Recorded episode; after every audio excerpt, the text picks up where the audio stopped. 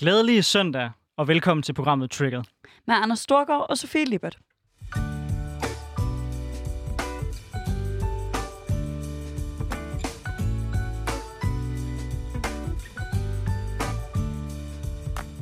Danmark er så småt ved at genåbne, og vi føler jeg også er totalt genåbnet nu, fordi for første gang i ja, meget længe, så har vi rent faktisk to gæster med i vores studie.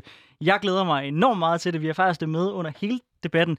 Det er Sigrid Friis Prosjovski, som nogle af jer måske kender, øh, tidligere vært på det her program også. Og så er det vores øh, gode ven fra DSU. Øh, jeg ved ikke, om du lige kort vil præsentere dig selv først også? Jo, men jeg hedder Mads Hvidbjerg, og jeg øh, sidder i DSU's forretningsudvalg. Men først, før vi kaster os ind i de mange debatter, vi skal have i dag, så øh, vil jeg høre, Sofie, hvad har du lagt mærke til i den her uge? Øh, jamen, jeg er meget blown away over, at øh, Joe Biden han er ude at tale om at fjerne patenter på vacciner. Det synes jeg for det første er øh, aldeles god politik, men derudover også meget overraskende træk fra en øh, amerikansk liberal præsident. Øh, det handler jo helt grundlæggende om øh, at kunne skaffe vacciner til også verdens fattigste og i meget større mængder. Og jeg synes bare, det er helt vildt fed politik, og jeg glæder mig bare til EU følger trop. Ja, det, øh, det bliver i hvert fald enormt spændende, vil jeg sige. Jeg ved ikke, om jeg er lige så hyped, som du er over det, fordi jeg som konservativ kan også se nogle problematikker i, at man begynder bare at tage intellektuelle rettigheder fra firmaerne. Øhm, men altså, jeg vil sige, noget jeg ellers har lagt mærke til, apropos vacciner, det er jo hele Johnson Johnson-diskussionen, hvor jeg, det skal nok være med at holde en lang trigger-tale, men oh my god, hvor er jeg frustreret over, at man har valgt at hive den ud af mixet. Altså, Sundhedsstyrelsen regnede ud, at det var måske mellem 1 til 6 danskere, der kunne få et, ja, for de fleste af dem, ikke ikke dødelig blodprop, øh, hvis man tog den i brug. Og der må jeg altid indrømme, det står ikke mål i hvert fald for mig med en måned ude. Så det er nogle af de ting, jeg har lagt mærke til. Der er jo heldigvis øh, også lagt op til, at man kan få lov at vælge den frivilligt. Og så er det jo spændende, øh, hvem der ender med at gøre det. Jeg tør da i hvert fald godt indrømme her, det gør jeg ikke. Øh, så længe jeg er i en aldersgruppe, hvor det ikke er sandsynligt, at jeg bliver meget syg af corona, så skal jeg ikke tage øh, en vaccine, øh, hvor det er sandsynligt, at jeg kan blive meget syg af den. Jeg skal have dem alle sammen med det samme. Nej, men øh, det her det er lidt et temaafsnit, hvor ja. vi kommer til at snakke lidt generelt øh, Socialdemokratiet øh, og hvordan øh, deres første tid i regering har været. Øh, så lad os egentlig bare springe ud i det, og så vil jeg høre, hvad trigger dig? Jamen altså, ja, det her er et temaafsnit, og det er det måske øh, især, fordi jeg har været lidt triggeret over vores regering på det seneste, og måske især over at være medlem af et støtteparti til den her regering. Øh, til den eventuelt nye lytter, så øh, kan jeg fortælle, at jeg har været aktiv i SF og i SF Ungdom i rigtig mange år, øh, og stadig er det i rigtig høj grad. Og jeg synes virkelig, det er hårdt at kigge på den politik, der bliver ført, og tænke, det er mine stemmer, det er mine valgkampstimer, øh, der lige nu øh, fører til, at vi får strammet vores regler for statsborgerskab yderligere, end Inger Støjberg havde valgt, de skulle være. Vi får øh, sendt øh, flygtninge, der har øh, været i Danmark i nogle år, øh, tilbage til Syrien, som vi som et af de eneste lande i verden pludselig mener er øh, trygt og godt at vende tilbage til. Vi henter derimod ikke øh, de danske statsborgere, der så sidder i Syrien øh, i fangelejre der hjem. Og sidst men ikke mindst, så øh, tager vores øh, udlændinge- og integrationsminister, flygtninge- og integrationsminister, hvad de nu øh, kalder ham, og vores udviklingsminister til Rwanda, og taler med dem om, hvordan vi kan øh, få flygtningelejre der, hvilket jeg også synes er en helt absurd tanke, især når man tænker på, hvor latterligt langt væk Rwanda ligger fra Danmark, såvel som de lande, vi typisk modtager flygtning fra. Det er øh, en linje på det område, vi nok bredt vil kalde flygtninge og integration øh, og retspolitik, som er ekstremt fjernt fra noget, jeg nogensinde ville kunne lægge, øh, kunne nikke nik til, kunne føle, jeg lagde stemmer til. Øh, og det trigger mig grundlæggende, at en regering, som er kommet til magten med det arbejde, jeg lavede i valgkampen, fører den her politik. Ja, altså, jeg må være ærlig at sige, jeg forstår godt, når man kigger som støtteparti, øh, og man måske har ført valgkamp, som, som, som du har for et af dem, at man er frustreret. Men jeg er ikke lige så chokeret, som du er. Jeg tror måske, det er fordi, at jeg som borgerlig er relativt vant til, at når vi har en regering, så kommer der nogle øh, ting, som man er rasende uenig med, øh, især på øh, udlændingeområdet. Men, men jeg tror, jeg er sådan lidt splittet på nogle, af, på nogle af punkterne, fordi jeg er for eksempel meget imod, at man, man sender hende den velintegrerede øh, indvandrer gymnasiepige hjem, øh, fordi hun har for mig at se vist, at hun gerne vil Danmark. Øh, men samtidig så synes jeg faktisk også, at når man sådan trækker alt den træls retorik, Socialdemokraterne nogle gange er begyndt at bruge os fra, så synes jeg, at nogle af de mere strukturelle ting faktisk er ganske fine.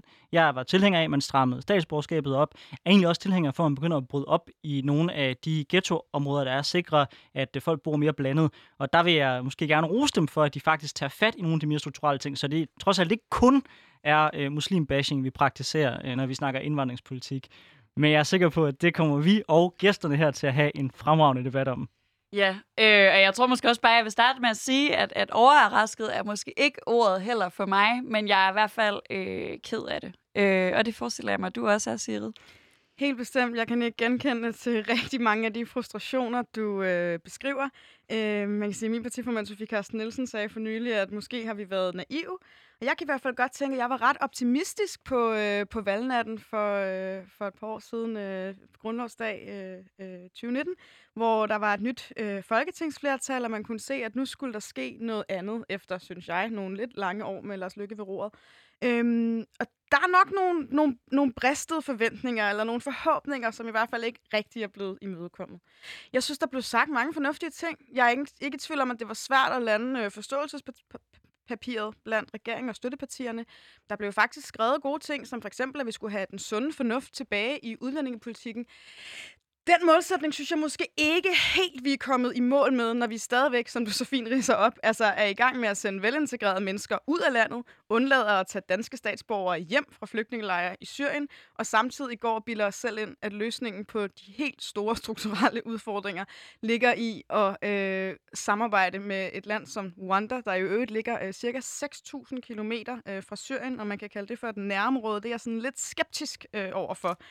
Øh, jeg synes, der er, der er lang vej hjem, øh, og jeg synes, øh, man kan godt nogle gange tage sig selv i ikke at have helt så høje forhåbninger, som man havde dengang Folketingsflertallet skiftede, og man troede, at nu blev det hele anderledes. Hvad med dig, Mads? Synes du, det hele er blevet anderledes og meget bedre, også på den her front? Ja, jeg er øh, fuld af optimisme. Jeg synes, at vi har øh, endelig efter 20 år med mere eller mindre borgerlige regeringer, så har vi om sider fået en progressiv socialdemokratisk regering, som tager almindelige menneskers bekymringer alvorligt. Altså, vi har fået en, øh, den mest progressive klimapolitik, det her land nogensinde har haft. 70 procent øh, reduktion af CO2 i 2030. Vi har en regering, som har stoppet besparelserne på uddannelse og begyndt at føre penge tilbage til uddannelsessystemet igen. Øh, jeg kunne nævne rigtig mange områder. Altså Arne-pensionen. Man har for første gang i min levetid gennemført en reform af velfærdsstaten, hvor man har givet nogle mennesker en ny velfærdsrettighed. Hvor vildt er det ikke lige? I stedet for, at Lars Løkke Rasmussen og Helle thorning Schmidt og Anders Fogh Rasmussen bare har skåret øh, lunser af velfærdssamfundet i 20 år. Altså, hvor er det da fedt, og hvor er det da øh, progressivt? Øh, og så vil jeg bare sige, i forhold til udlændingepolitikken, at det er jo ret nok, at der er jo bare nogle uenigheder mellem Socialdemokratiet og den socialdemokratiske regering, og så på den anden side øh, støttepartierne. Men man må jo også erkende, og så kigge ud i sådan et parlamentariske landskab og se, at tre fjerdedel af Folketinget er jo enige i, at der skal føres en stram udlændingepolitik, hvor vi øh, sætter øh, ret over for pligt, at man både har nogle rettigheder, når man er i Danmark, men man også har nogle pligter, at man gerne skal have et arbejde, at man gerne skal lære, lære at tale dansk. Og i forhold til flygtningeområdet, så er det jo også, altså et, der er også et bredt flertal i Folketinget for, at man selvfølgelig skal have beskyttelse, så længe man er flygtning, men når man ikke længere er øh, i fare, når man ikke længere er forfulgt, eller når det område, man kommer fra, ikke længere er øh, øh, farligt at opholde sig i, så skal man ikke længere have beskyttelse, for så skal vi hjælpe de næste flygtninge, som har brug for hjælp. Øh, så jeg er, øh, er, er glad, og jeg føler, at vores regering øh, gør det godt, og så vil jeg også bare sige, at nu har, altså, nogle af de her forbedringer har jo ligget lidt stille under corona i, i et år nu. Øhm, så jeg er også håbefuld for de næste to år af den her regeringsperiode, hvor vi forhåbentlig får gennemført nogle af alle de ting, som vi fik ind i forståelsespapiret. Mads Vildbjerg, jeg er, jeg er sikker på, at vi kan blive meget uenige ja. om klima senere, men lad os lige starte med at zoome ind på det her spørgsmål øh, om udlændingepolitikken. Øh, du siger, at man skal vende hjem, når det er sikkert. Altså, mener du, det er sikkert at være i Syrien på nuværende tidspunkt? Fordi det har jeg godt nok svært ved, ved, ved at se. Ja. Mange, mange af de folk, der flytter mm. til, er jo også folk, der er netop flygtet fra Assad. Jeg er ikke sikker på, at han sådan modtager dem med åbne arme og sådan tænker, velkommen hjem, jer, jer vil jeg gerne have, skal leve sikkert i, i mit land. Tror du ikke, at, øh, at deres liv er i fare, hvis de vender hjem til en diktator, der nakker Men. alle folk, der er uenige med ham? Jamen, det er jo ikke, det er jo ikke sådan set ikke, i, i demokratier, det er jo ikke mig, der skal vurdere det, eller øh, Folketinget nødvendigvis, der skal vurdere det. Det har vi et uafhængigt flygtningenævn, som tager stilling til, hvor der sidder en dommer for bordenden. Og man bare sige, at det radikale venstre plejer altid eksempelvis at have travlt med at sige, at vi andre ikke har respekt for retsstaten. Men det her det er et øh, altså, virkelig øh, kardinalpunkt. Der må vi have respekt for dommerstanden i det her land, som sidder for bordenden og vurderer, hvor det er sikkert at sende flygtninge tilbage til. Og der har man vurderet, at det øh, på baggrund af de rapporter og ting, man har fået fra, fra Damaskus-regionen, at det er øh, øh, måske ikke sikkert sikkert, men at det ikke er farligt, og at man ikke har beskyttelsesbehov, hvis man kommer derfra, og så kan man vende tilbage. Øhm, jeg vil helst tilbage, hvis der var sådan sikkert sikkert, og ikke bare så farligt, som der måske engang har været. Jeg synes også, det er problematisk, at de rapporter, som bliver lagt til grund, der har flere af forskere og øh, ressource- og videnspersonerne bag jo været ude og undsige den. Øh, jeg tror, vi er ude på, at det er, øh, hvis ikke alle, så i hvert fald et markant flertal af dem, der har bidraget til rapporten, som siger, at den er blevet læst forkert, eller at tingene er blevet skrevet på en måde, som fremstiller vilkårene i Syrien bedre, end de egentlig er. Så når de mennesker, der har stået bag rapporten, selv er ude at sige, man kan ikke bruge rapporten sådan, som man nu forsøger at bruge den til at sende folk hjem, så synes jeg, der er et stort problem i det. Og det giver mig sådan lidt ubehagelige flashbacks til for et par år siden, hvor man var i gang med at sende folk tilbage til Somalia, øh, hvor man sender en dansk delegation afsted, som slet ikke forlader lufthavnen, fordi det, det, er, det er for usikkert for dem at forlade lufthavnen. De kan til gengæld godt sidde i lufthavnen og skrive en rapport om, at det er helt fint at, øh, at sende flygtninge tilbage. Og der synes jeg bare, vi mister den sunde fornuft. Altså, der, det, det savner bare, synes jeg, helt almindelig logik. Jeg synes ikke, det burde være et stort diskussionsspørgsmål om, hvorvidt øh, Syrien var et sikkert land at sende folk tilbage til. Jeg synes alt det, øh, at det billede, der tegner sig, er, at, at det er det ikke. Men, altså, men det Mads, er Mads, ja. Mads, hånden på hjertet, at du er godt lidt forundret over, at det kun er Danmark, og Orbans Ungarn, der kommer frem til, at Syrien er sikkert nu. For det er da ikke til Men... sådan at tænke, okay, måske er der et eller andet i de overvejelser, vi er kommet frem, som nok også bliver påvirket af den politiske retning, der ja. bliver der besat, og ikke kun, hvad en dommer synes. Men altså, der er jo ikke nogen, der siger, at Syrien er sikkert. Der er nogen, der siger, at det er sikkert nok at vende tilbage til en specifik region i Syrien, som er Damaskus-regionen, hvor at, øh, at, at, at flygtningenævnet har vurderet, at man godt kan vende tilbage til. Og det må vi jo tage til efterretning. Jeg tror ikke på, at jeg eller nogen af os andre, der er her i studiet, er bedre til at vurdere, om man kan sende flygtninge tilbage til det område, end flygtningenevnet, som, altså, hvor det er deres arbejde. Det er det, man, det, er det de gør til dagligt. Altså, så jeg, jeg køber ikke den der med, at vi ligesom skulle stå her som unge politisk engagerede mennesker, være bedre til at træffe den beslutning end flygtningenevnet. Men køber du, at hvis man har spurgt 10 eksperter, og de siger nu, at deres ord er blevet fordraget eller blevet tillagt en anden betydning end mm. den øh, øh, intention, de var sagt med. Skal man så lytte til ja. det? Fordi fint nok, hvis du ikke, altså, hvis du ikke sådan, tager, tager os for gode varer. Den kan jeg godt, den kan jeg godt følge dig, at vi ikke, er, øh, vi ikke er de klogeste på området. Men køber du, at der er nogen, der er kloge på det her område, som er blevet spurgt, har tilkendegivet en holdning, og som derefter føler, at deres holdning ikke er blevet repræsenteret retvisende? Altså, jeg tager i hvert fald til efterretning, at de har godkendt deres citater til den der rapport, ikke? Men så må man jo også bare sige, at det er jo stadigvæk flygtningenevnets øh, øh, opgave at vurdere det. Så hvis nogle øh, eksperter eksempelvis lige pludselig siger, der har medvirket den her rapport, jo, der er det jo, altså, det er jo kun den ene rapport, man baserer det på. Så vidt jeg ved, uden at have kigget på flygtningenevnets fuldstændige øh, grundlag, så har man jo kigget på flere rapporter, og der er flere ting, der ligesom er blevet lagt til grund i det her. Men hvis man øh, har godkendt sine citater, så må man jo lægge til grund, at det, det er korrekt, det der bliver oplyst. Og så, øh, altså, så har jeg da tiltro til, at hvis en rapport, som øh, altså den rapport, du omtaler fra Somalia eller andet, som ligesom, hvor der bliver sået tvivl om det, så må flygtningenevnet jo tage det op til øh, fornyet overvejelse. Altså, det er jo flygtningenevnets opgave, det er jo ikke vores opgave. Og jeg tror, jeg tror hvis, hvis nu jeg skal øh, komme dig imod på et punkt, mm. så er det svært for os at stå her og vurdere den rapport, så jeg vil egentlig gerne prøve at tage debatten lidt op igen på noget, det nu nævner, Side, fordi jeg tror ikke, der var nogen støttepartier, der regnede med, at øh, den øh, flygtninge- og integrationspolitik, som du og jeg meget hurtigt kan blive enige om, Sigrid, mm. at det ville være den, der ville blive ført af den her regering. Øh, men jeg synes, der var nogle takter og toner i, i den der med, at fornuften skulle herske, og vi skulle have, øh, altså, at det ikke skulle være at stramme for at stramme. Øhm, og så kan vi diskutere, øh, sådan, hvornår det er det. Men jeg synes, det bærer præg. Den måde, også den måde, det hele kommer lige nu. Det er meget fokus på de her emner. Mm. Det er meget øh, hårde udspil, regeringen kommer. Det er nogen, der clasher meget hårdt med stø- støttepartierne. Og det virker for mig enormt symbolsk, at alle de her ting kommer øh, så meget som en, en, en klar skillelinje til støttepartierne, og at man melder det så hårdt ud og har bruger så hård en retorik, øh, som jeg oplever, at Socialdemokratiet gør for tiden. Øh, som, som, altså, altså, synes du virkelig, at man har ramt den der, ja, ordentlig, altså realistiske, eller hvad det er, I kalder den? Altså, er det her virkelig en realistisk flygtninge- integrationspolitik? Eller, fordi for mig at se, jeg kan godt anerkende, at der er et flertal for en stram flygtninge- og integrationspolitik, men jeg oplever altså ikke, at der er et flertal for en flygtninge- og integrationspolitik, øh, hvis vi kigger på folks reelle holdninger, der for, blandt andet handler om, at børn skal bo i fangelejre, eller at børn skal sendes, øh, flygtningebørn skal sendes til Rwanda, hvis de først er flygtet til Danmark og sådan nogle ting. Altså, der, der er noget, der knækker for mig, som også er langt væk fra det, jeg havde regnet med, Socialdemokratiet ville komme med i de udmeldinger, vi blandt andet hører fra vores øh, udlændingeminister for tiden. Jamen altså helt grundlæggende, så mener jeg jo, at det er en fornuftig integrations- og udlændingepolitik, der bliver ført. Og hvis man kigger på asylsystemet, så må vi jo bare sige, at det asylsystem, vi har lige nu i Europa, har jo slået fejl. Altså der er tusindvis af mennesker, som er døde i Middelhavet øh, i jagten på et bedre liv i Europa, fordi vi har indrettet flygtningesystemet sådan, som vi har gjort det lige nu. Der synes jeg, at det er øh, godt, at vi har en socialdemokratisk regering, der tager det alvorligt, og som arbejder på at få forandret det asylsystem, fordi det helt åbenlyst er både dysfunktionelt og urimeligt, det vi har lige nu. Det er et system, hvor mennesker dør i Middelhavet, og hvor at øh, menneskesmuglere rundt omkring på randen Europas øh, kanter, de, de tjener fedt på at udnytte svage mennesker, der står i en usel situation, fordi de er flygtet fra deres land, hvor de kommer fra, hvor der er krig. Det er der simpelthen det mest inhumane, usympatiske system, man overhovedet kan forestille sig for at håndtere øh, asyl, asylanter og flygtninge, der kommer mod Europa. Så sådan, på det område synes jeg, at, at, at, synes jeg, at regeringen rammer meget godt med at forsøge at få stoppet, øh, altså få stoppet øh, flygtningene, før de kommer over Middelhavet, og så i stedet for varetage øh, asylbehandlingen på den anden side af Middelhavet. Altså, Men de, kan præcis... ikke, altså, de kan jo ikke flygte 6.000 km til Rwanda i stedet Det er der ikke nogen, der vil have. Nej, så de skal samles op der og så flyttes til Rwanda. Ja, jeg synes, man skal, jeg synes, vi skal tage kvoteflygtninge fra FN's kvoteflygtningelejre, i stedet for at tage ja, dem, øh, i stedet for dem, der lige, øh, præcis dem, der kommer over Middelhavet. Det, det er typisk også sådan, øh, hvis vi sådan lige skal kigge på, at vi er, sådan set er Øh, venstrefløjen, altså sådan, at det typisk er de, øh, mest sådan øh, altså, privilegerede, er måske et hårdt ord, men det er i hvert fald dem, der har p- de flygtninge, der har penge, som har råd til at betale menneskesmugler for at blive transporteret over Middelhavet.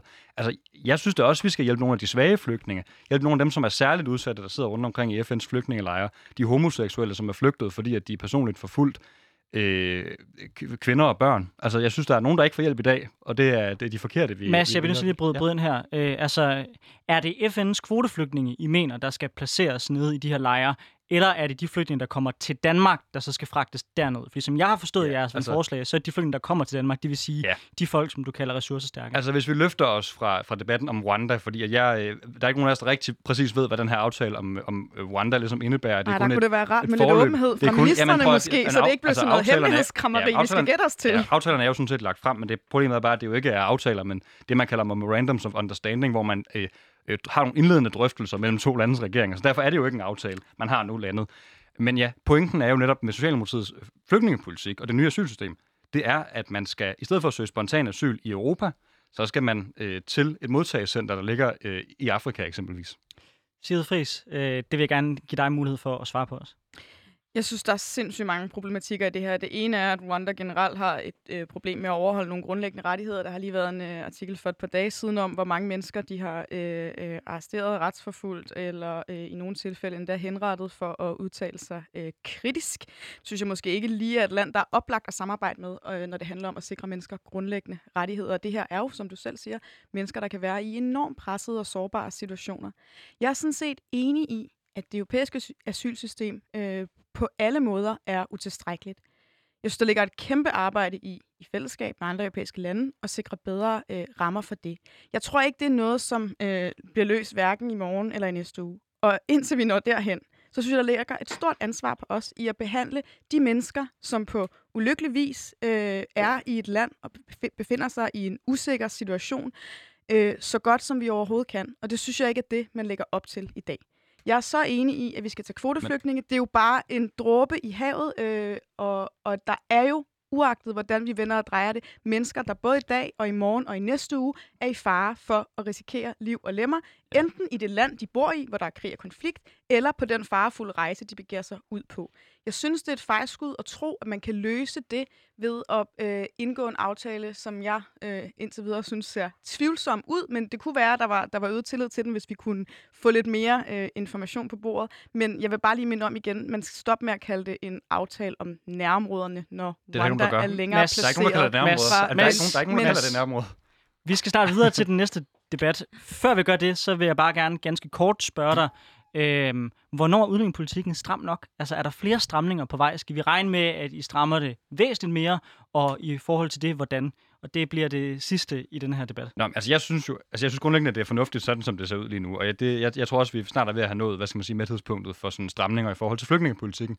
Så må man sige, altså når man, når man forsøger har styr på tilstrømningen af, af flygtninge og indvandrere, der kommer til Danmark, så er næste kapitel jo ligesom at få styr på integrationen, og der øh, har regeringen jo også fat. Men der er jo tydelige problemer med, lige nu stadigvæk med integration i nogle af de udsatte boligområder og andet. Og det er jo, sådan, det er jo så den næste fase, ikke? at man skal sørge for, at folk bliver bedre integreret i Danmark. Jeg tror, at øh, uh, Sigrid og jeg, vi kunne uh, få en helt endnu en debat ud af, hvor meget vi ikke synes, at uh, integrationspolitikken har brug for noget, der ligner en stramning. Men i stedet så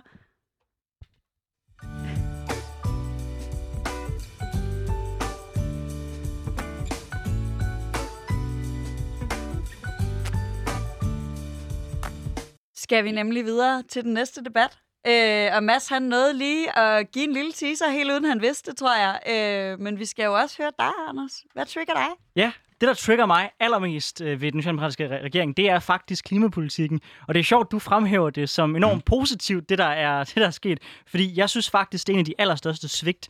Øh, da der var valgkamp, der havde man klart det indtryk, at det, der ville ske, det ville være et voldsomt skift i gear i forhold til, hvor den danske klimapolitik er. Og når man ser på de konkrete ting, der er lagt frem, så er det bare ikke, fordi der er for alvor er rykket på 70%-målet endnu. Så jeg mener faktisk, det er en af de allerstørste svigt. Og så satte jeg mig faktisk ned og undersøgte det. Og der må jeg altid indrømme, at jeg blev faktisk en lille smule overrasket. For jeg hører altid, at Danmark vi er sådan et grønt forgangsland. Jeg brugte hele natten på at sidde og læse rapporter fra hele verden. Jeg kunne ikke finde et eneste, ikke et eneste sted, hvor Danmark er et forgangsland inden for klima. Altså, i forhold til, hvor meget vi har reduceret, der ligger vi nummer 10 i EU. I forhold til vores 70% mål, vi nogle gange taler om, som om, at det er vildt ekstremt ambitiøst, der siger Finland, de siger CO2-neutrale i 2035. Storbritannien er lige gået ud og, med Boris Johnson og har, og har sagt øh, 68% i 2030 og 78% i, i, i 2035. Altså, kan vi overhovedet tale om os selv som en grøn sådan stormagt, supermagt, hvis vi er cirka lige så ambitiøse som Boris Johnson? Det har jeg i hvert fald enormt svært ved, ved, ved at se. Hvis det så var fordi, at vi modsat til de andre rent faktisk rykkede på nogle af de her ting, for eksempel ved at indføre en CO2-afgift, der basket, så fair nok. Men det gør vi ikke. Det gør den norske regering til gengæld, at de er borgerlige. De har indført en CO2-afgift på 1.500 kroner. Elbiler, der er vi bagud i forhold til de andre nordiske lande. Vores landbrug er stadigvæk skidehammerende klimaforurenende, også selvom de måske, hvis vi er heldige, reducerer det, som regeringen gerne vil have ved at spørge landbruget pænt om lov. Øh, jeg kan ikke se nogen punkter, hvor vi rent faktisk dominerer klimaspørgsmålet. Jo, vi er okay til at bygge vindmøller, men altså, jeg synes godt nok, vi skal til at hæve blikket, og så prøve at overveje, om ikke vi rent faktisk skal prøve at blive det, vi siger, vi er, nemlig en grøn stormagt på det her spørgsmål. Og der synes jeg, regeringen har haft et kæmpe svigt indtil nu. Altså, jeg er jo mm, selvfølgelig enig i, at ambitionerne er for lavere. Jeg er også meget enig med dig, Anders. Øh, jeg, jeg tror, jeg, jeg vil øh, lave en lille finte, som måske er meget off for mig, men at prøve at komme der en smule i møde med os, fordi nej, jeg synes ikke, Danmark er imponerende øh, over for... Jeg har ikke sagt noget endnu. Nej, men inden sådan det ikke bare lægger ud med, at Anders og jeg råber lidt af dig, Danmark har ikke, er ikke øh, imponerende i forhold til øh, andre lande i min verden, men den her regering er kraftet med imponerende i forhold til tidligere regeringer. Og så kan det godt være, at det stadig er for uambitiøst, det går stadig for langsomt. Jeg er stadig pisse træt af, at man ikke øh, udnytter det momentum meget mere. Men, men hvis man skal give en, en, en lille, en lille bitte, bitte præmie, øh, så skal det da være, at man trods alt har sat gang i et eller andet, som bare for tre år siden øh, ville have lyttet fuldstændig sindssygt. Øh, men Mads, du er glad for klimapolitikken? ja, det er jeg, men altså, jeg, jeg, jeg synes helt grundlæggende, at altså, du, du har ret i, at vi har en regering nu, som tager det her mere alvorligt, end uh, tidligere regeringer har haft. Nu har vi uh, altså i 20 år haft uh, borgerlige og en enkelt socialdemokratisk regering, som uh, altså ikke for alvor har rykket på det her. Indtil valget i 2019 havde vi en borgerlig regering, som ikke tog klima og altså klima, hele klimaspørgsmålet særligt seriøst. Så jeg synes da, at sådan, det nye flertal, der kom efter valget i 2019, er blevet brugt, og vi har også fået en af de mest ambitiøse klimalov i hele verden. Så jeg synes, at der er meget at glæde sig over. Men man kan også sige, altså det er jo også, altså, der er jo også, hvad skal man sige, skår i glæden, fordi jeg ser også gerne, at vi altså, går, altså, går endnu kraftigere til værks, altså endnu, hvad skal man sige, endnu øh, hårdere metoder i brug for at få, øh, altså, komme buk med, få buk med klimaforandringerne. Altså i DSU har vi jo eksempelvis prøvet at, at, at foreslå regeringen, at man øh, gældsfinansierer en del af den grønne omstilling og siger, at vi har en hel masse store anlægsinvesteringer, der skal laves hen over de næste 10-20 år. Øh, det får vi ikke råd til lige nu, medmindre vi hæver øh, skatten dramatisk, eksempelvis, og krasser penge ind på den måde. Det er vi ikke tilhængere af. Så foreslår vi i stedet for det som at gældsfinansiere og optage noget statsgæld, og så bruge de penge på at øh, få, få sparket gang i den grønne omstilling. Så kan vi betale klimaregningen tilbage løbende, i stedet for at skulle betale hele regningen nu, fordi det jo er en, øh, en virkelig, virkelig stor regning, som skal betales. Jeg tror virkelig, nøglen ligger i det, du siger med at få sparket gang i den grønne omstilling, fordi jeg synes, det vi oplever er jo helt klart, øh, at takterne er øh, rigtige. Det er jo fedt at have en, øh, en ambitiøs klimalov. Det er fedt at have Folketingets partier bredt samlet bag en 70% målsætning øh, i 2030. Det, der er knap så fedt, det er, når det kommer til, at der også skal handling bag ordene. Jeg synes, noget af det mest håbløse øh, er, når Socialdemokratiet agitere for den her øh, berygtede hockeystavsmodel, Øh, altså det her, der handler om, at vi skal gøre sådan cirka øh, ingenting øh, her til en start, og så lige inden deadline, lige inden 2030, så skal vi bare regne med, at der er kommet øh, en masse fabelagtige løsninger, der så let som ingenting hurtigt kan implementeres og fås i mål med reduktionerne. Det er sådan lidt, eller hvis man skal skrive en stor øh, opgave, en SAP eller et speciale, eller hvad ved jeg, og man så tænker, jeg har seks måneder til det, så hvad med, at jeg går i gang cirka 6 timer før deadline, så er der nok kommet en masse gode idéer øh, til mig som et lyn fra en klar himmel. Det synes jeg bare er en rimelig useriøs måde at tilgå et spørgsmål, der er så vigtigt og så afgørende, både for vores klode, men jo i virkeligheden også for rigtig mange øh, danskere, for rigtig mange både unge mennesker, der klimastrækker, øh, og for rigtig mange vælgere, som har sat deres kryds øh, på et parti, som de forventede ville bære den her dagsorden. Øh, ikke bare frem til startlinjen, men hele vejen i mål.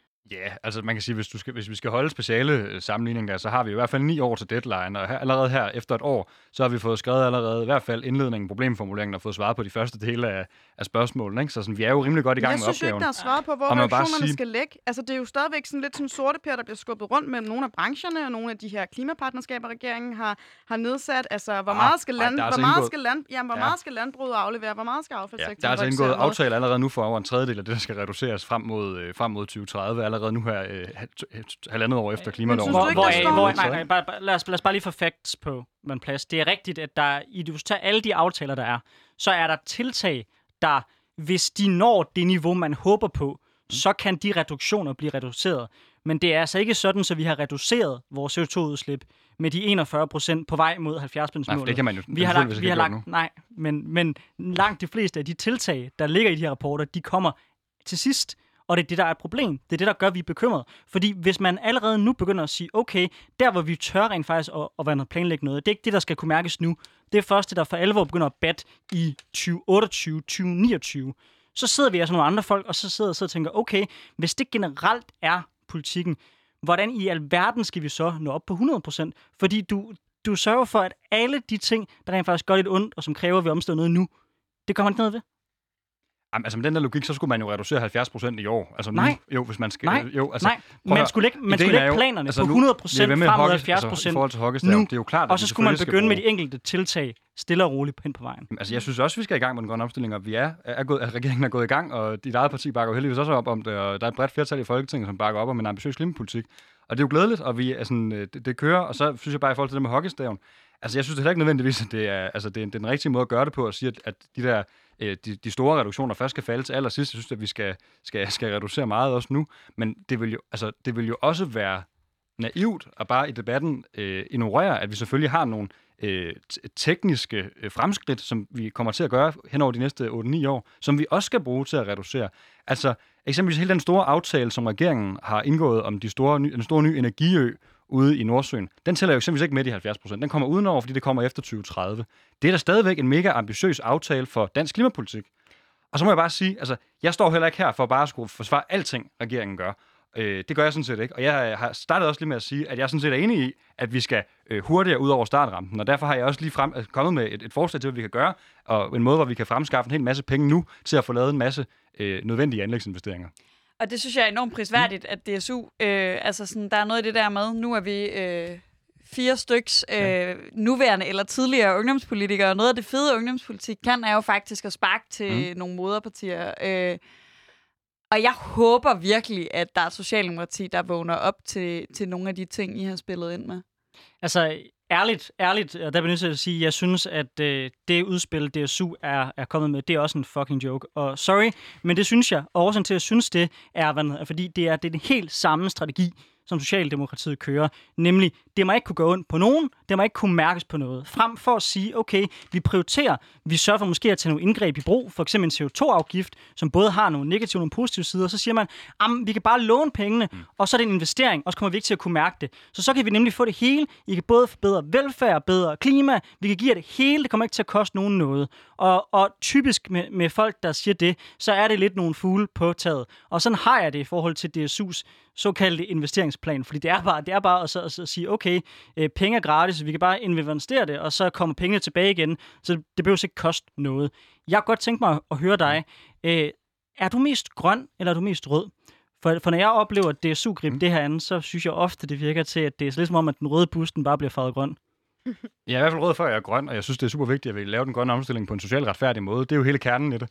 Og jeg synes, at det er absurd at have et mål om, at det skal gøre ondt på nogen. Det har jeg i hvert fald ikke. Jeg synes, at det fedeste ville være, hvis vi kunne gå igennem den, den grønne omstilling. Udover det, lad mig lige tale færdigt, Anders, inden du afbryder mig at vi kan øh, få klaret den grønne omstilling, uden at det gør voldsomt ondt på almindelige mennesker, arbejderklasse og middelklasse mennesker, som står op, hvad der passer deres arbejde. Jeg har altså ikke noget imod, at dem i toppen, de skal betale noget mere for, at vi får råd til den grønne omstilling. Jeg har ikke noget imod, at vi tager nogle øh, statslån for at få finansieret den grønne omstilling, som vi så kan betale tilbage hen over de, de kommende år, frem for at, øh, altså det, det er i hvert fald et meget konkret måde at få nogle penge nu, som vi kan bruge på at investere øh, i klimaet. Så jeg har i hvert fald ikke noget mål om, at det skal gøre ondt på nogen. Det er ikke, øh, altså, det er ikke et selvstændigt Nej. mål. Og det er jo heller ikke et mål for mig, men hvis politik var sådan noget, hvor man kunne få alt, uden at det nogensinde krævede prioriteringer, så kunne enhver person være øh, politiker, for så kunne man få det hele. Så det er jo ikke et spørgsmål, om jeg synes, det skal gøre ondt. Det er bare et spørgsmål, om jeg anerkender, at klima, ligesom mm. alt andet selvfølgelig, er et prioriteringsspørgsmål. Og der vil jeg gerne svare meget, meget klart. Ja. For mig er det vigtigere, at vi får nået vores 70% mål klimamæssigt, end det er, vi får skattelettelser. Det er en konkret prioritering, hvor jeg synes, klima skal vægtes højst. Jeg savner bare at høre Socialdemokraterne sige, ja, selvfølgelig er der også en afvejning mellem udvidelse af velfærdssamfundet og så klimaet. Ja, det, det, altså, det, ja, altså, det, vi, Socialdemokratiet prioriterer selvfølgelig velfærd og prioriterer klima. Og der er jeg det er enig med at de penge skal så ikke bruges på, på skattelettelser. Der har du så jo lige, lige en opgave i at få overtalt dit eget parti og den borgerlige opposition til at, at prioritere klima og velfærd frem for øh, skattelettelser. Og det går man jo er, åbenlyst der, mest og der, op i. Og der tror jeg, folk, der lytter med på det her program, godt ved, hvor jeg står henne i det, og godt ved, at jeg heller ikke bestemt er bleg for også at kritisere mit eget parti på den her dagsorden. Men Sigrid, du skal også have lov til at bryde ind i debatten. Jamen, det kommer jo til at have konsekvenser for nogen. Man kan sige, lige nu, der har alles adfærd konsekvenser for den klode, vi bor på, og kloden er jo ligeglad med, om den øh, røde bøf, der bliver serveret på tallerkenen, bliver serveret for en arbejder eller for en af de øh, øh, overklasse eller privilegerede mennesker, du taler om. Kloden er også ligeglad med, hvem der sætter sig ind i en flyvemaskine.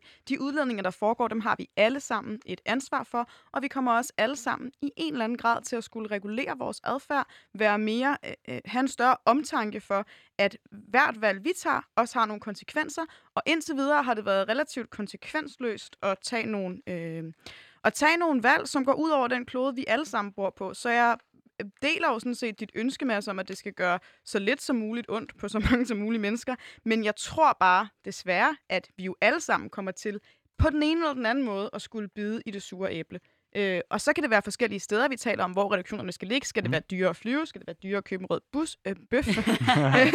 skal man køre med bus i stedet for at køre med bil? Altså, det kommer jo til at have nogle konsekvenser for alle menneskers hverdag, og det mm. tror jeg, at, at der ligger en vis modningsproces øh, hos rigtig mange mennesker i at finde ud af, nemlig, ja. hvad for nogle konsekvenser kommer så til at gøre mindst ondt for, men, for flest mulige mennesker. Præcis, men, men lige præcis de eksempler, du så nævner der, er jo sådan eksempel, er jo så eksempelvis ting, som helt åbenlyst vil komme til at gøre mest ondt på helt almindelige mennesker, som står op hver eneste morgen og passer deres arbejde. Fordi de rigeste i det her land skal sgu nok stadigvæk have råd til at købe deres røde bøf, flyve til Thailand og købe en, øh, en ny bil, hvis de gerne vil have det. Tværtimod, øh, arbejderklassen, middelklasse øh, mennesker i det her land, som ikke tjener alverden, som tjener en helt almindelig løn, det er jo dem, der ikke får råd til at købe bøffer, som ikke får råd til at flyve på ferie, som ikke får råd til at købe en ny bil. Det er de mennesker, der er afhængige af en bil. De bor måske ude i øh, en, en provinsby og har brug for bilen, når de skal køre på arbejde. De har brug for at have, have en bil at køre på arbejde i. Der er det noget nemmere, hvis man bor i København og har sit på det tørre, så at, at tage metroen eller bussen hen på sit arbejde.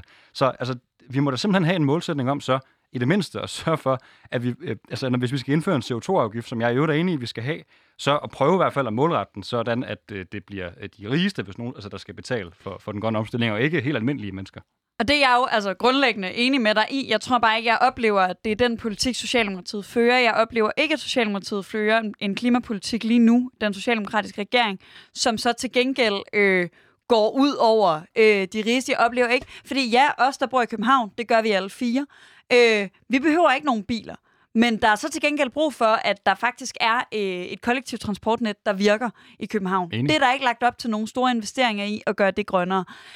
Det er rigtigt, at det vil ramme hårdere, hvis vi bare laver en øh, afgift på øh, bø- røde bøffer. Men vi er også i gang med at lave, vi kunne til gengæld lave en landbrugspolitik, der stillede nogle krav til landbruget om at gøre noget ved kødproduktionen, mm. som var noget mere, nogle mere ambitiøse end de her. Forhåbentlig kunne det være meget fedt, hvis vi øh, der opdagede et eller andet. Men at hvis vi faktisk øh, brugte noget energi på øh, at, at gøre noget ved vores kødproduktion, det vil ramme bredt. Det vil nemlig ikke bare... For jeg er helt enig med dig i, at der er et grundlæggende problem, hvis vores løsning på klimakrisen, det bare bliver at gøre det... Hvis den eneste løsning, som, som jeg for eksempel... Øh, vi har øh, gode kammerater i øh, Venstres Ungdom, der mener, at en CO2-afgift alene kan øh, redde klimakrisen. Det tror jeg ikke, den kan, fordi det vil nemlig ramme enormt socialt skævt, fordi det, at noget bliver dyrt, det rammer bare hårdere, hvis man har få penge, end hvis man har mange mm. penge. Men der er så meget anden klimapolitik, store investeringer, øh, ændringer af vores øh, produktionsformer, som man godt kunne lave, som ikke vil ramme skævt. Nemlig mega enig. Så lad os starte der, i stedet for at starte med de røde bøffer. Altså sådan, lad os, lad os, i stedet for, dem, i stedet for øh, at lægge afgifterne ude i køledisken, altså lad os øh, stille krav om, at produktionen bliver omlagt. Altså i stedet for at bare skulle genere helt almindelige mennesker, som Jeg kunne- passer deres arbejde. Men det gør som, man jo øh, ikke Jeg- i det landbrugs Jeg håber udspil. virkelig, at, at I så kommer til at stille øh, lidt højere krav, end der er lagt op til i, øh, i den øh, øh, landbrugsforhandling, der skal til at gå øh, i gang. Jeg synes, der er et oplagt sted at gribe ind, og det handler jo også om, lige nu betaler vi jo også, synes jeg, en kunstigt lav pris for kød, fordi der er så massiv en, en landbrugsstøtte, og vi ved bare, at landbruget er øh, en kæmpe faktor i forurening, øh, også relativt set til, hvor meget de fylder, både øh, arealmæssigt og øh, økonomisk øh, i Danmark. Så er der et eller andet, der er, der er helt skævt der, og som jeg synes, man kunne tage et grundlæggende opgør med. Jamen, det har jeg ikke brug for at tilføje så meget til, for det er jeg sådan set enig i. Altså, jeg synes også, vi skal være ambitiøse på, på, altså på landbrugets grønne omstilling, og det, altså, jeg synes, at det er færre at sige, at vi godt kan være mere ambitiøse på øh, kødproduktionen og så. Det, det er fint. Godt. Jamen, øh, så, så, så tænker jeg, at vi trods alt fandt et eller andet form for kompromis mellem, øh, mellem de stridende støttepartier og øh, re- regeringen. Så er det bare mig, der står herover og er blevet pist.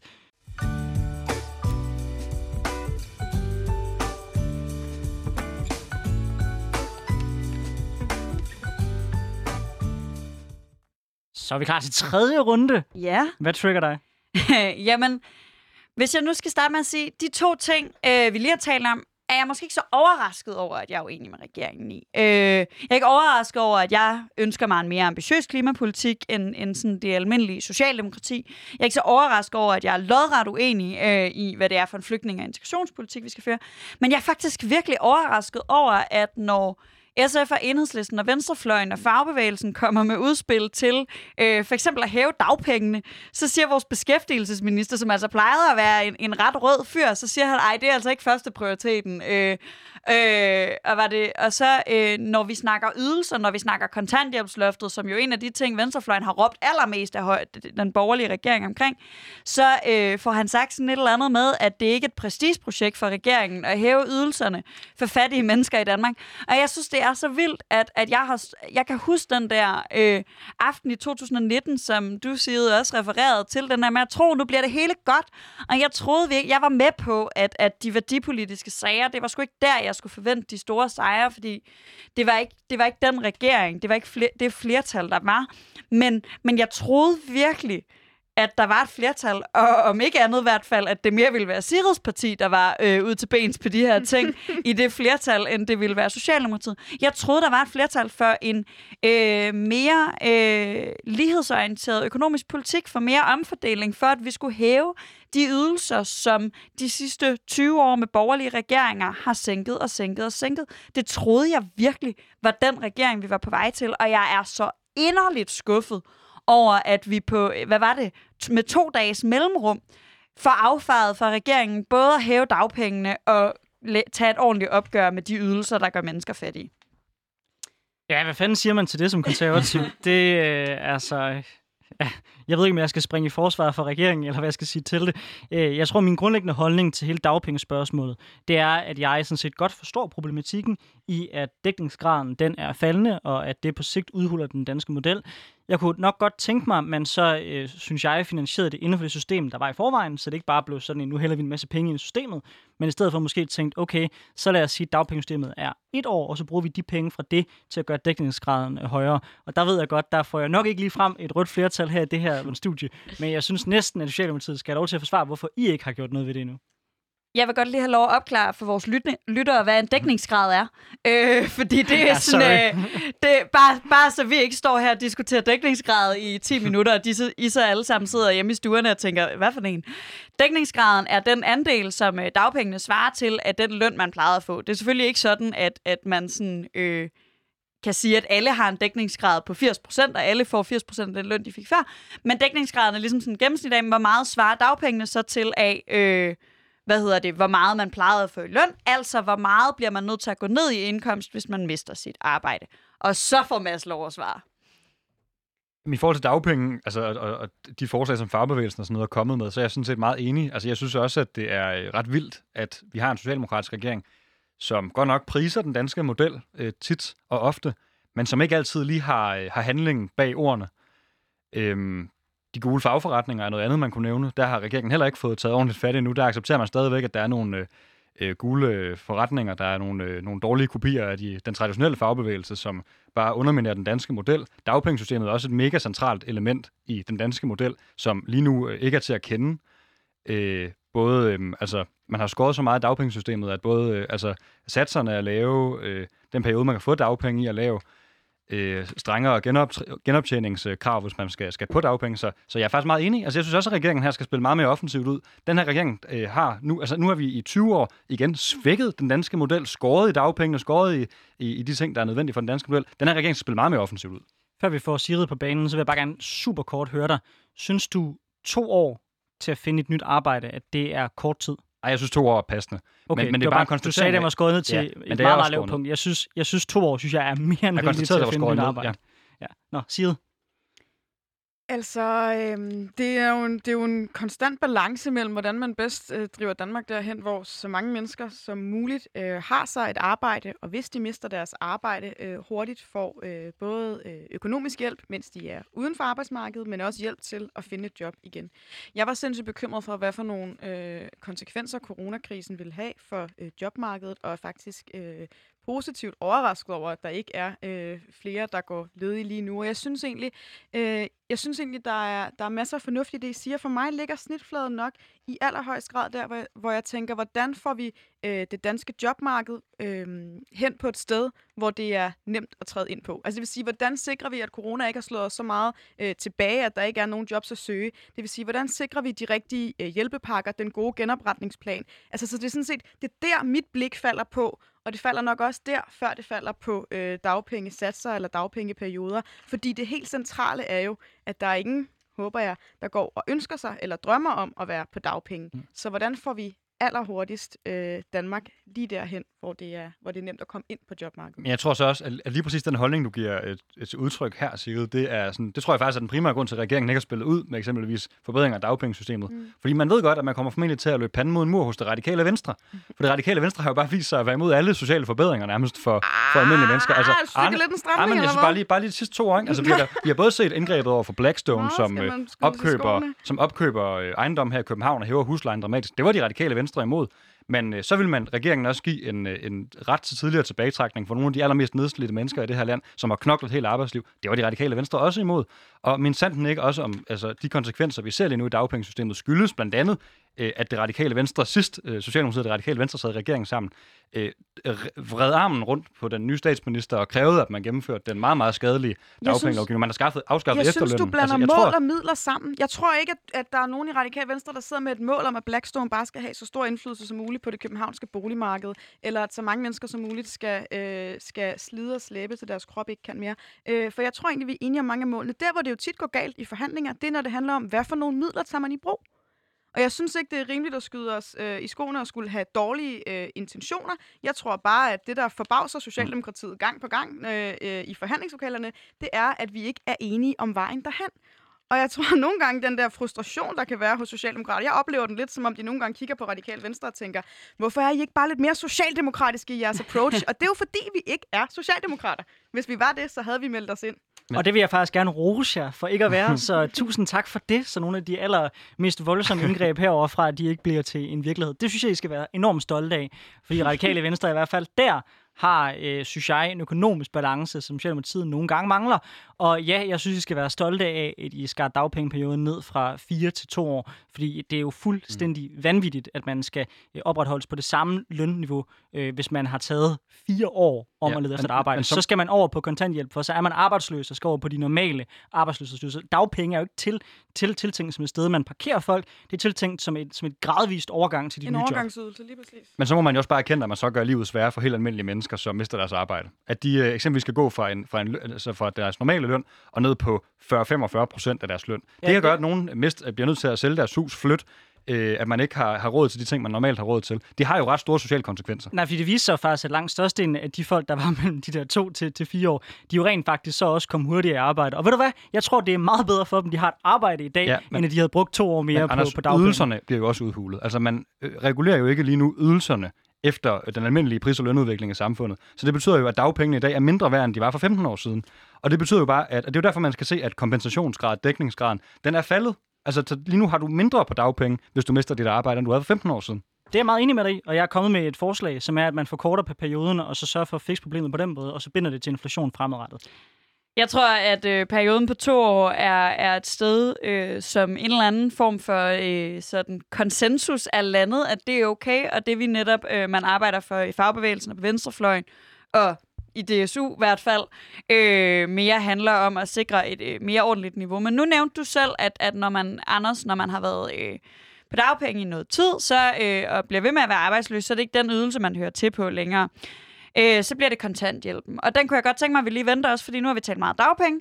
Øh, jeg synes også, at den her debat meget fint illustreret, hvorfor øh, man som SF'er øh, nogle gange er mest enig med Socialdemokratiet, nogle gange er mest enig med Radikale. Nu har jeg mest været enig med Side i dag, nu er jeg klart øh, mest enig med dig, Mads. Øh, men jeg kunne godt tænke mig også sådan lige bringe kontanthjælpen i spil for jer, fordi det er sgu en af de ting, som jeg synes er meget voldsomt, at vi har nogle mennesker på en meget lav ydelse, især hvis man øh, ikke øh, har boet i Danmark de seneste 8 øh, ud af 8 år, men har været øh, væk i minimum et år. Så bryder man jo ned på den her hjemsendelsesydelse, som er, øh, så vidt jeg husker, lavere end SU, eller i hvert fald cirka på niveau med en SU. Men SU'en er jo sådan noget, hvor man låner ved siden af, eller arbejder ved siden af, og sådan noget, og sjældent har børn øh, ved siden af, skulle jeg til at sige. Øh, så, så de her ekstremt lave ydelser, som er nogle få steder i vores samfund, dem havde jeg regnet med var noget af det, vi skulle fikse hurtigt.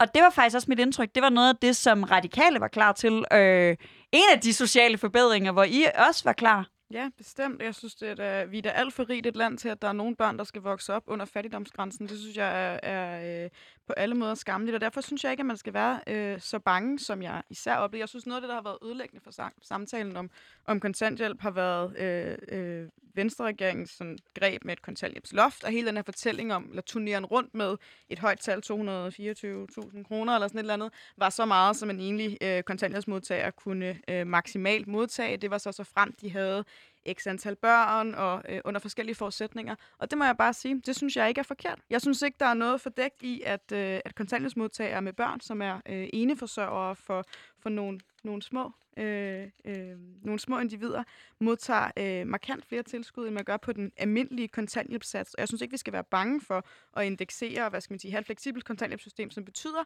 at dem, der har et stort behov, fordi de har børn at forsørge, forsørge også modtager øh, flere penge. Også penge, der måske kan lyde øh, højt, hvis Venstre turnerer rundt med dem på en, øh, på en bannerkampagne, men ikke desto mindre synes jeg, det er den rigtige prioritering, for selvfølgelig er der ikke børn, der skal vokse op under fattigdomsgrænsen i Danmark.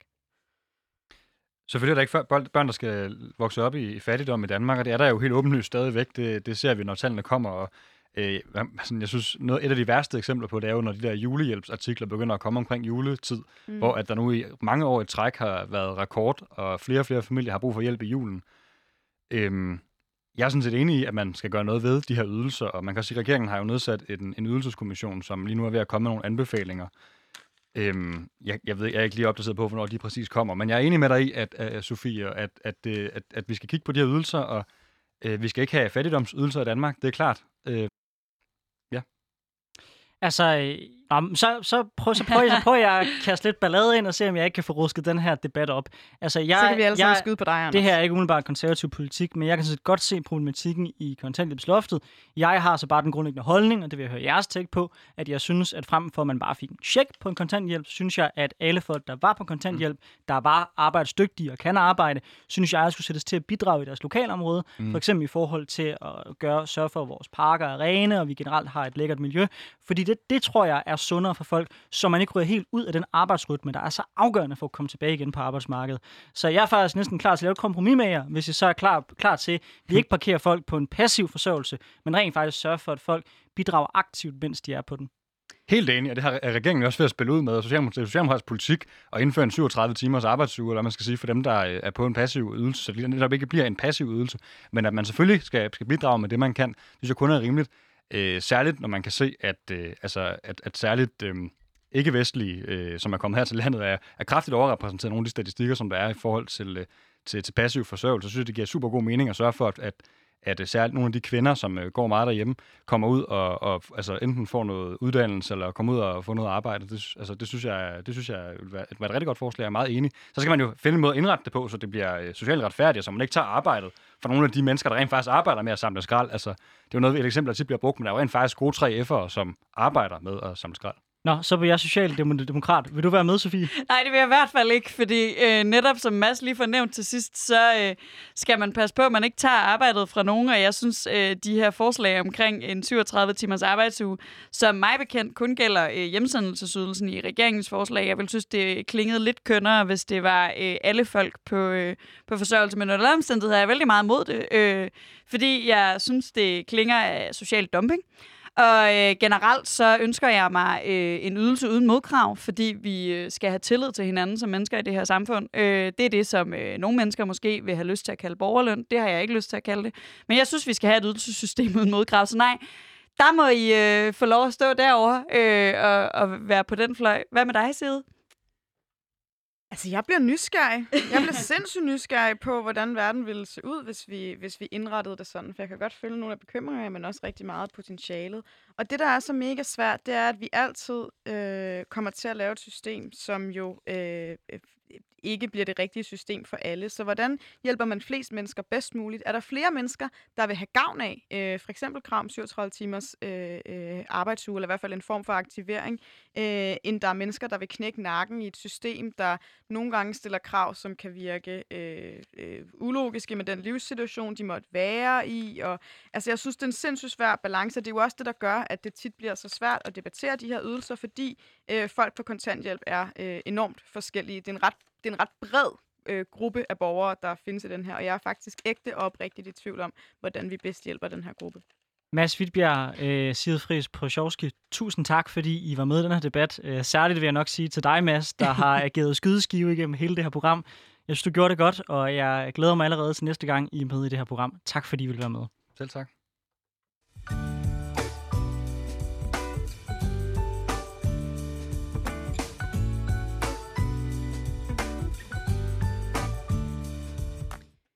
Det synes jeg var mega fedt. Jeg er allerede helt hyped over det der med at have folk med i studiet igen. Og vi skal jo så til programmets sidste del, hvor vi lige kort snakker igennem, hvad der sker næste uge. Hvad tror du kommer til at ske? Jamen, øh, jeg aner det faktisk ikke. Øh, ej, jeg øh, glæder mig rigtig meget til, nu nævnte jeg den også i, i ting, der er sket. Øh, vi optager jo torsdag, som vi siger så tit. Øh, så det er meget nyt det her med, at man er begyndt sådan på de mere seriøse, og ikke bare på den yderste venstrefløj, at snakke om øh, at afskaffe de her patenter. Og jeg glæder mig helt vildt meget til at se, hvad der kommer til at ske nede i EU, nu hvor Biden er fan, og sådan, jeg ja, mega hype. Ja, det bliver i hvert fald spændende, øh, om ikke andet. Og så øh, tror jeg også, at landbrug kommer til at fylde noget, øh, ligesom øh, hele spørgsmålet fortsat om genåbning, vacciner, hvem skal have stik, hvem skal ikke have stik, og hvornår skal de have stik, og ja, hvor mange stik kan jeg få? Ja, og, og øh, hvem, hvor meget frivillighed skal der være? Hvad, hvordan kan man... Øh hvordan kan man få, øh, få hele sådan, jeg vil gerne have den her vaccine, øh, og hvad, hvad har læger og rolle i det? Der er virkelig nogle spændende øh, aftale-ting der, som, øh, som jeg er spændt på at høre, hvordan lander. Ja, så kan jeg forstå, at der også skal forhandles om en slags øh, sommerpakke, som regeringen har hvad hedder, spillet ud med, som kommer til ligesom at prøve at holde hånden under mange af de her erhverv, der har lidt meget under corona. Øh, hvad er dit tænk på det? Tror du, den bliver ukontroversiel og øh, få igennem ligesom mange af de andre hjælpepakker har været? Det er mit indtryk ud fra regeringens udspil lige nu i hvert fald. Øh, men der er også noget interessant i det her med, øh, sådan apropos hvad den socialdemokratiske regering gerne ser sig selv som, at det her er en storbypakke. Sidste år der fik vi en småøer og ud på landet, og vi skal øh, væk fra det hele. Det her det er en måde at forsøge at holde hånden under københavnerne, og det, er, det synes jeg er meget interessant, hvad der kommer til at ske der. Det bliver i hvert fald enormt spændende at følge med i. Ja, øh, men vi er tilbage igen i næste uge, Ja. som altid. Det er søndag, og det er kl. 11 til 12.